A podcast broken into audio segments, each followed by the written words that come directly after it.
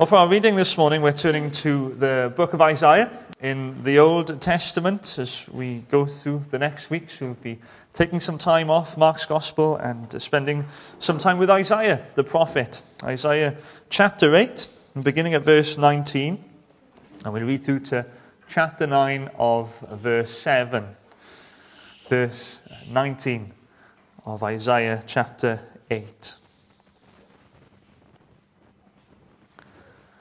When someone tells you to consult mediums and spiritists who whisper and mutter, should not a people inquire of their God? Why consult the dead on behalf of the living? Consult God's instruction and the testimony of warning. If anyone does not speak according to this word, they have no light of dawn. Distressed and hungry, they will roam through the land when they are famished. They will become enraged, and looking upwards, will curse their king and their God. Then they will look towards the earth and see only distress and darkness and fearful gloom, and they will be thrust into utter darkness. Nevertheless, there will be no more gloom for those who were in distress. In the past, he humbled the land of Zebulun and the land of Naphtali but in the future, he will honor Galilee of the nations by the way of the sea beyond the Jordan. The people walking in darkness have seen a great light. On those living in the land of deep darkness, a light has dawned. You have enlarged the nation and increased their joy. They rejoice before you as people rejoice at the harvest, as warriors rejoice when dividing the plunder. For as in the day of Midian's defeat, you have shattered the yoke that burdens them, the bar across their shoulders, the rod of their oppressor. Every warrior's boot used in battle and every garment rolled in blood will be destined for burning, will be fuel for the fire. For to us a child is born, to us a son is given, and the government will be on his shoulders, and he will be called Wonderful Counselor mighty God, everlasting Father, Prince of Peace. Of the greatness of his government and peace there will be no end. He will reign on David's throne and over his kingdom, establishing and upholding it with justice and righteousness from that time on and forever. The zeal of the Lord Almighty will accomplish this. Amen. Let's, let's pray together. Father, we thank you for this uh, season of Advent, and we pray that you'd focus our heart on this uh, first Sunday of Advent to uh, hear of your great promise of Christmas, and that we might praise you for that. Help us now, we pray. Help us to focus in our hearts and in our minds as we ask it in Jesus' name. Amen. Well, today marks the first Sunday of Christmas, of Advent, which is uh, an exciting thing on the whole, I think. Um, the Christmas lights have been switched on in the park and uh, down, down the high street after uh, Thursday evening. Maybe you've got the tree up at, at home. There's tinsel all around and garlands uh, being put up everywhere. I think it's safe to say the build up has well and truly begun as you see the piles of mince pies and chocolates in the shops. And three weeks tomorrow, 22 days, as we've been reminded this morning, Christmas Day will be here. But for some of us, Maybe the start of, of December comes with a bit of a sense of dread at that long list of things that there are uh, to do. Maybe you're a kind of last minute person, you always have been when it comes to Christmas, and you're thinking about all the things that there are to buy, the people that there are to see, and you know that there's presents you want to get for your friends and your family. You just haven't got round to it yet. Well, you've been reminded, don't worry, 22 days, still plenty of time uh, to do what you need to do. But this morning, as we begin to dwell on the first, uh, on the truth of that first Christmas, I just want us to see and to grasp that there were no last minute plans. There were no changes of schedule that first Christmas. No, over the, the next few weeks, we'll be spending our time in Isaiah, the opening verses here of Isaiah chapter 9.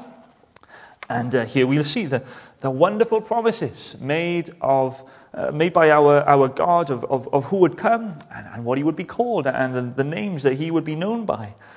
And Isaiah the prophet was writing these things down and was uh, declaring them to the people of God about 700 years or so before that first Christmas.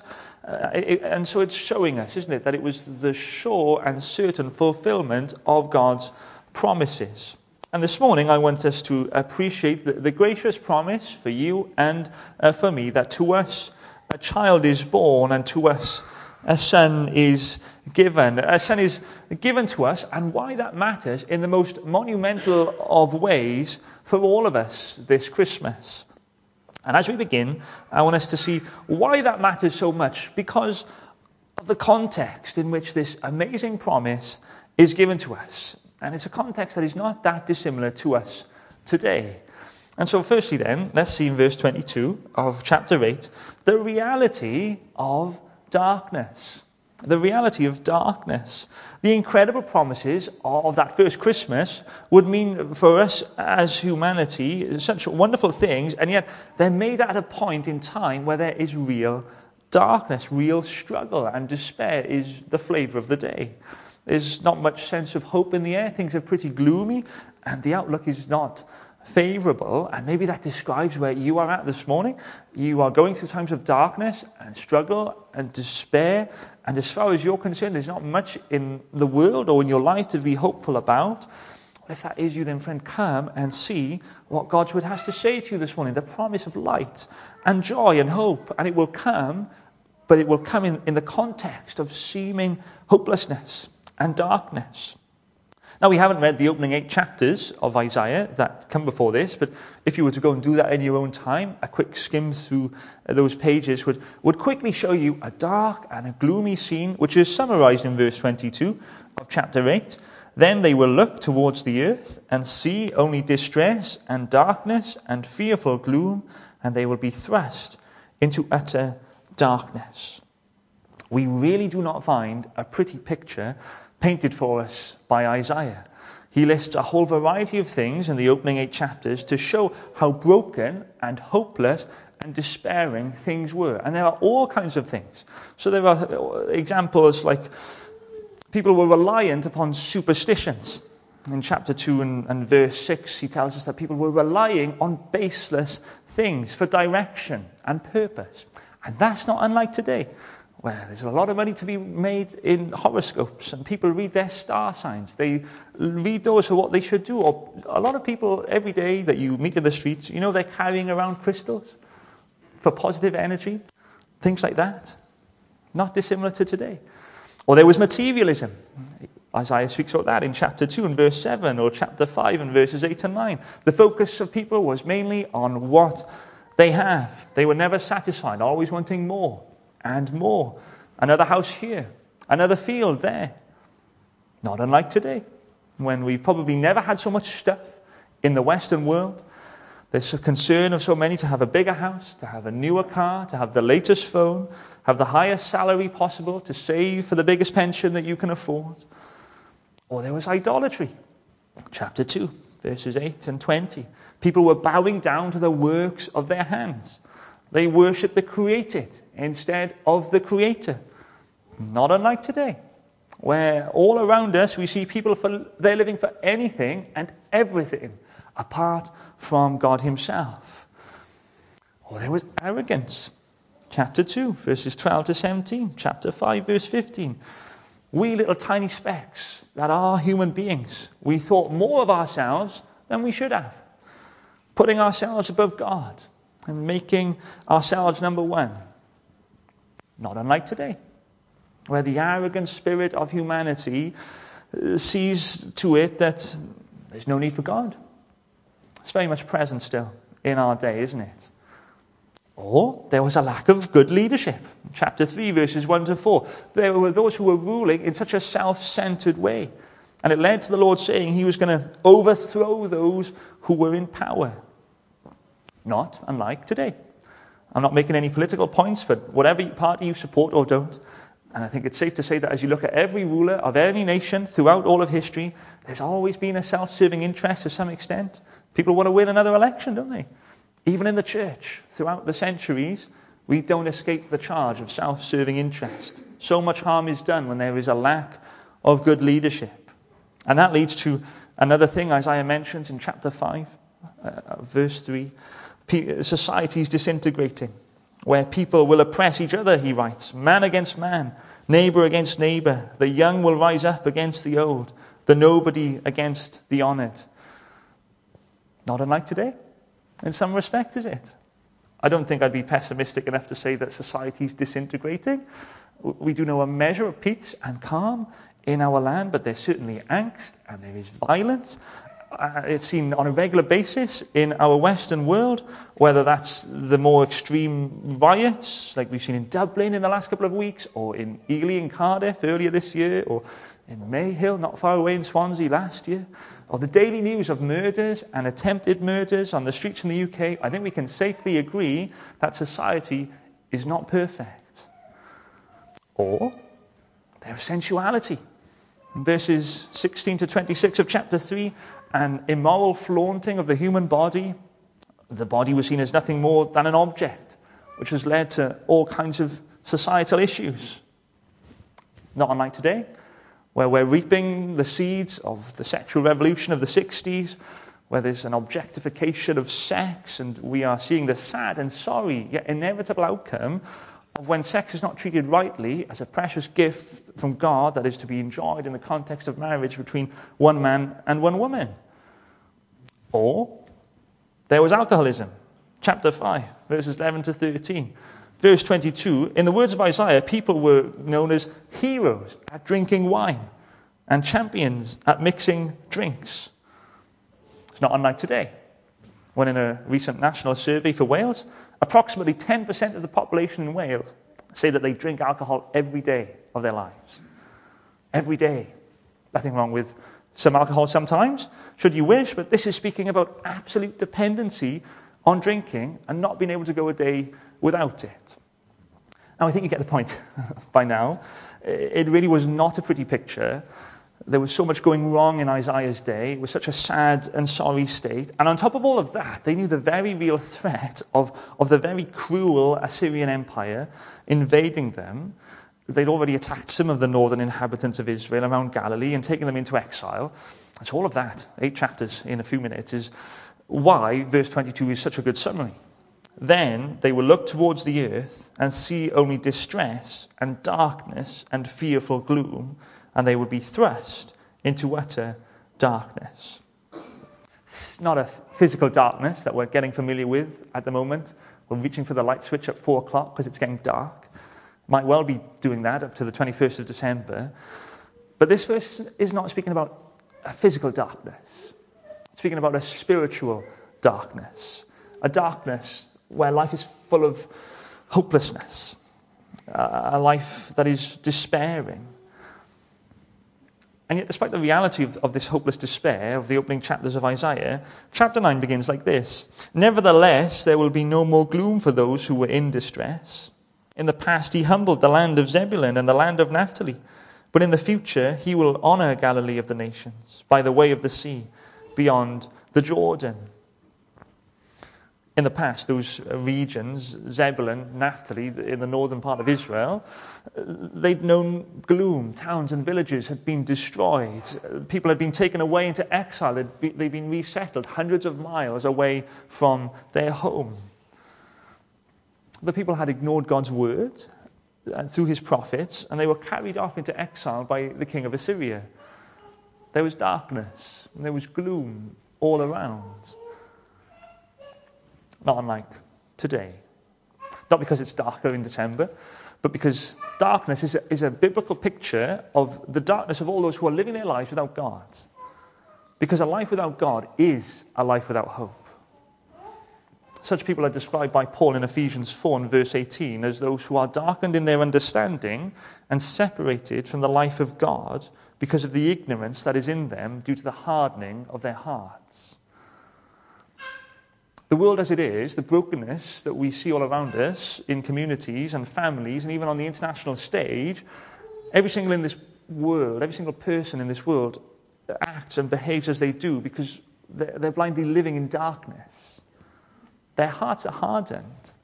There is disorder, there is upheaval in our nation and, and across the world. There is distress and upset in the lives of so many, maybe even our own this morning, because this world is in the darkness of sin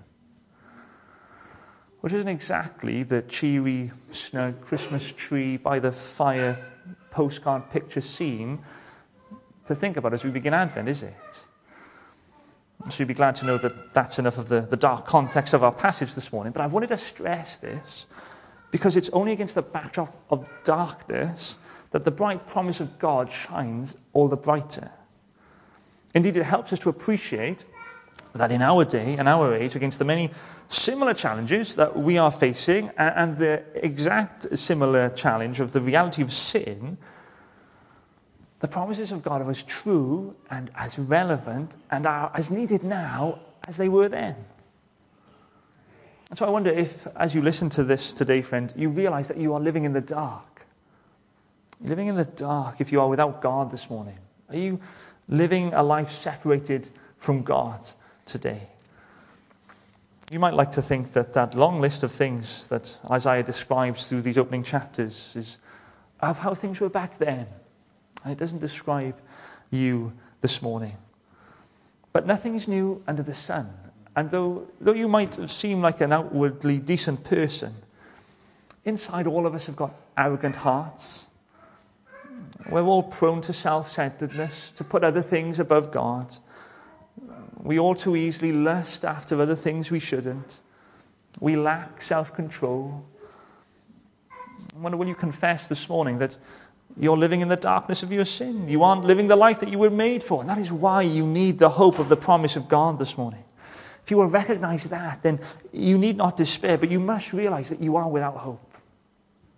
You are without hope in this world. But at Christmas, we have the greatest reason to hope in all the world. And that is because against this dark backdrop of gloom and despair, we find Isaiah's prophecy of great light coming into the world. It is into the darkness that God makes this promise. And though darkness is seen as we look at the state of our world today and we recognize it in our own lives, we have this great word, nevertheless.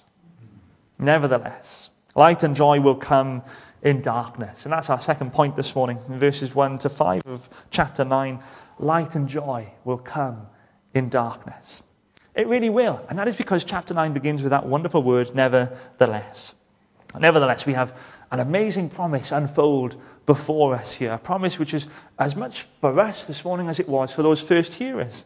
And how can I say that? Well, did you notice in verse 1 that small phrase, Galilee of the nations, or maybe your Bible says Galilee of the Gentiles? It's only Isaiah who calls Galilee in this way. He, he broadens his vision, not just to include the Jewish people uh, that were being directly spoken to, but all non Jewish peoples as ones to whom this promise is made. And that's because this promise is for the world, because the one at the center of the promise is also the one who is for the whole world. The hope of the one who is to come, the hope filled promise of that first Christmas, not limited to a select group of people.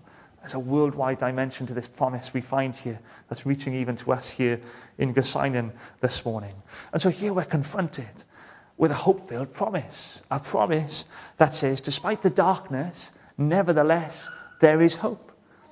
A promise that says, no matter how dark it might be, however gloomy you feel things might be, there is hope. And so, you and I this morning, we can either sink into despair or we can rise to hope. And here in verse 1, Isaiah writes that for those who were in distress, there will be no more gloom. There will be light, there will be joy, there will be peace. And this glorious light and inexpressible joy will, will come into the darkness. And we see that in verses 2 to 6. Take a look at what we read there in verses 2 and 3. The people are walking in darkness have seen a great light. On those living in the land of deep darkness, a light has dawned.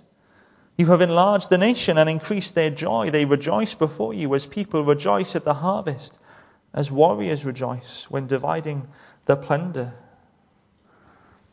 Those who had been living out their lives in darkness, they've seen a great light. Light here, as throughout the Bible, stands for God's blessing his presence, his revelation. As we read in 1 John 1 and verse 5, God is light. In him there is no darkness at all. And this light has shone in the land of the shadow of death.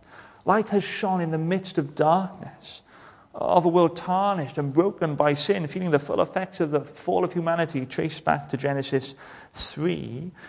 And yet, despite the reality of darkness that we've considered already, in the presence of sin and corruption and even the threat of an invading army, Hope is here declared by Isaiah. And what is striking about this is that it is something that is certainly going to happen.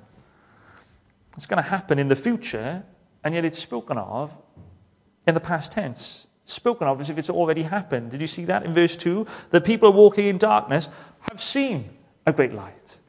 Even though it's still to come, they've seen it. It is as good as done. That's the certainty of the hope. It is sure and it is certain. They've already seen it. And the consequence of seeing this light is that the Lord increases our joy and his people rejoice before him. That is the result of seeing this light as the Lord opens up a new future where gloom once existed. It's seen in the two descriptions of verse 3 that this joy is like that when people rejoice at the harvest and when warriors rejoice when dividing the plunder. Both the harvest of land and the, the victory in battle, both those things are, are gifts from God when they happen. And when they do happen, they're enjoyed by everybody, aren't they? No one is exempt from it. It's not just a farmer who rejoices in a good harvest. Of course, he does, but, but a whole community rejoices because they know that there's going to be food now on the table for everyone. In the same way, it's not just soldiers or the generals who rejoice when an army wins a battle. No, the whole nation rejoices because it means the country is safe and is protected. So, this rejoicing expresses a joy that is absolutely complete and is known by all. The light coming into the world is going to uh, result in a real lasting joy being known and expressed by many people. It is a promise that out of real darkness, joy is going to come and it can be known by you. How do we know that? Well, Isaiah expands and explains what it looks like in verses 4 and 5. For, as in the day of Midian's defeat, you've shattered the yoke that burdens them, the bar across their shoulders, the rod of their oppressor. Every, every warrior's boot used in battle and every garment rolled in blood will be destined for burning, will be fuel for the fire. Those are two references to what's gone on in the past, to historical experience of Israel. One is from the time of slavery in Egypt and the exodus that followed. We see that in the destruction of the yoke and the bar and the rod. Those were things that were used to oppress and used on those slaves in Egypt. But now they've been shattered because the Lord has rescued them out of slavery, out of the hand of the Egyptians, in a, an incredible act of redemption that we read all about in those opening chapters of Exodus. And so, this hope of the past is the firm foundation for the hope of the future. The hope of redemption out of Egypt is the background to the joyful promise of light coming into the world and of one who will come and execute a greater redemption. But there's another piece of history here, along with this reference to Egypt. We've got a mention of Midian, another illustration from history that points us to what is to come and is why we can be filled with hope. The Midianites were defeated by Gideon, Judges 6 to 8. If you don't know that account, then I'd encourage you to go and read it. It's an incredible, against all odds victory for Gideon. He's in charge of 300 men and he defeats an army of at least 120,000 also amazing about it is that it's a staggering work of God who reduces the army by 99% from 32,000 to 300 so that there's going to be no boasting of strategy or any human strength at all. Now, all the credit and all the praise goes to God in the victory over the Midianites. And the point being made is that that victory, that redemption, that freedom from suffering, it's all going to come in this promised work of God. It's all of Him, and it's all sure, and it's all certain. Military equipment's burned. There'll be no more of it. There'll be no more battles. There will be peace. There will be victory, which the Lord will win on our behalf.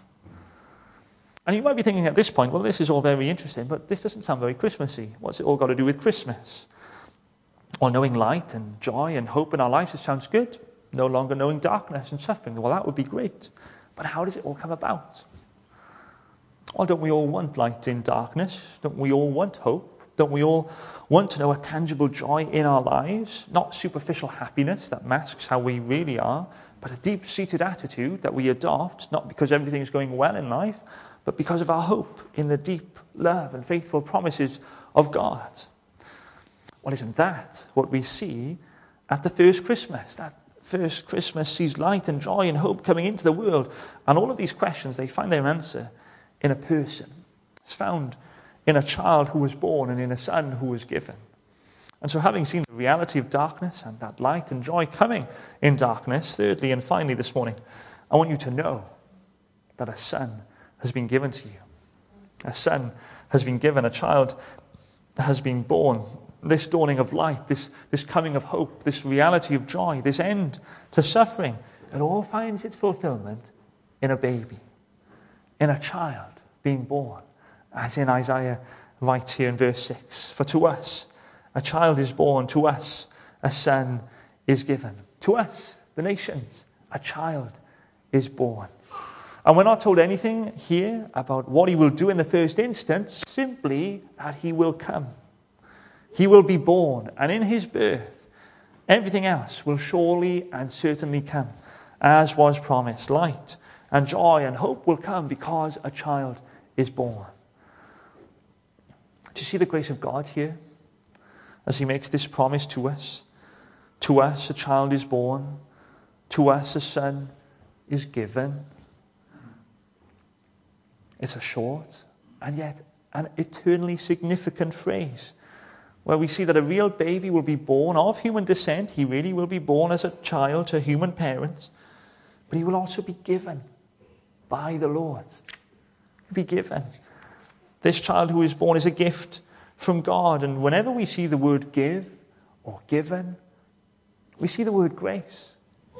We see a wonderful gift of grace as a son is given. That is the grace of God, giving us his best, giving us a son who will bring about peace and joy and light and hope in a dark world. Some 700 years or so before the first Christmas, we have the promise that hope is coming in the birth of a baby. And again, like we saw earlier, though this is something that was yet to happen in Isaiah's day, it hadn't happened yet. And yet, this is said as if it has already happened. That's how sure we can be. It's because a child is born to us, it's because the world is given a son. One who will come and rule and reign with all authority, and the government will be on his shoulders. Now, this child sounds pretty impressive, doesn't he? You could think it's a lot uh, to live up to. Sometimes children who become famous in films or in the music industry, they're so young and they become famous so quickly and they don't carry on because they, the fame becomes too much. They kind of go off the rails because of all the enormous attention that they get. But who's this promised child? Who is this son that the Lord will give? Well, the promise of God's word that a child will be born and son will be given, that you and I might know hope and light and life and joy, is found and is fulfilled in the person of the Lord Jesus Christ. And these verses speak so clearly of him, and we'll see that as we consider his names in the coming uh, messages. But here in verse 6, 700 years before it happens, we're being pointed forward to a birth of a baby in Bethlehem. We're being made to look forward to the incarnation itself. We're being encouraged to look out in anticipation for the light of the world who would come and would shine in the darkness.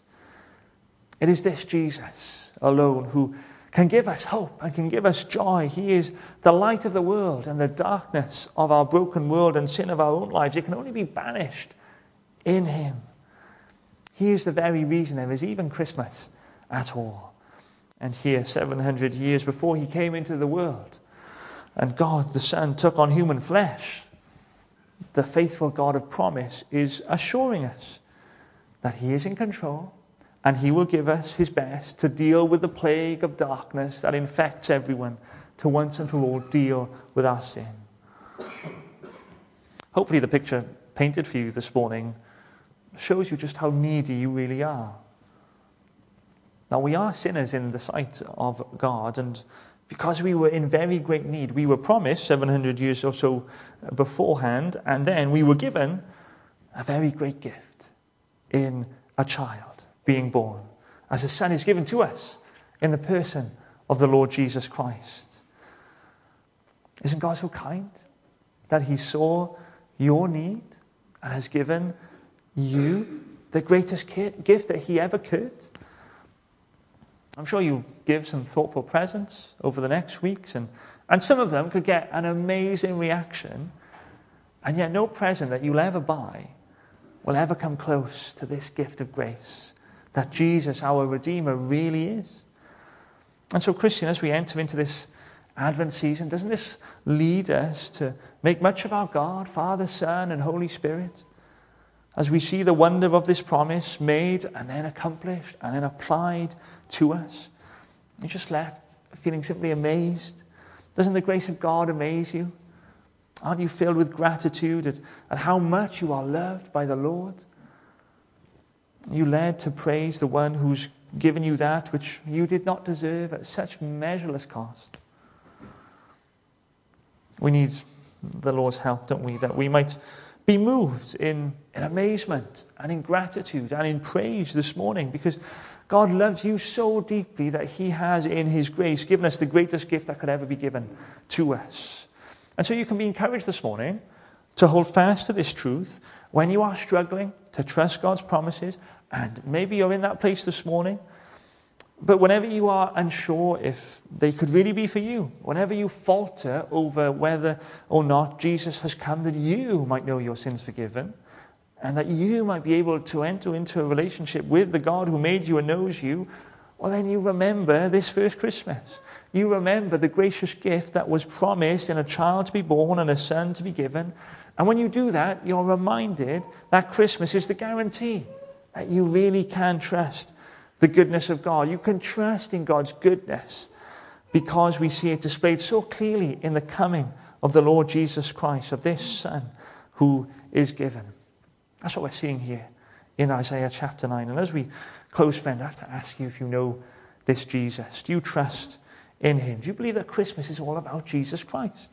A child born, a son given out of the undeserved immense grace and kindness of God to deal with your sin. Do you know the wonderful grace that has been given to you that you don't deserve in the Lord Jesus Christ? Trust that you do. And as we return to these verses this evening and in the next couple of weeks, my prayer is that all of us we might have a clearer vision of the Lord Jesus and that we might follow him closer at the end of this Advent season than we do now at the beginning. Will you join me in praying for that too, for each other? That each of us would grow closer to Jesus this Christmas.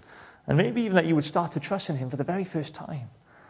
And that we would all be full of thanks and praise and adoration to our God that out of the gloomy darkness we've seen a great light. All because a child has been born and a son has been given to us. Let's pray. Heavenly Father, thank you for the gracious promises that you have made and kept in that first Christmas as you gave us your best. You have given us the Lord Jesus Christ as he was born in Bethlehem 2,000 years ago. And we thank you for the light and joy and hope that we can know out of darkness this Christmas in him. We pray that you would help all of us to trust in your great and precious promises, that we would trust in your Son and be moved today at your grace, that we might thank and praise you more. In Jesus' name we pray. Amen.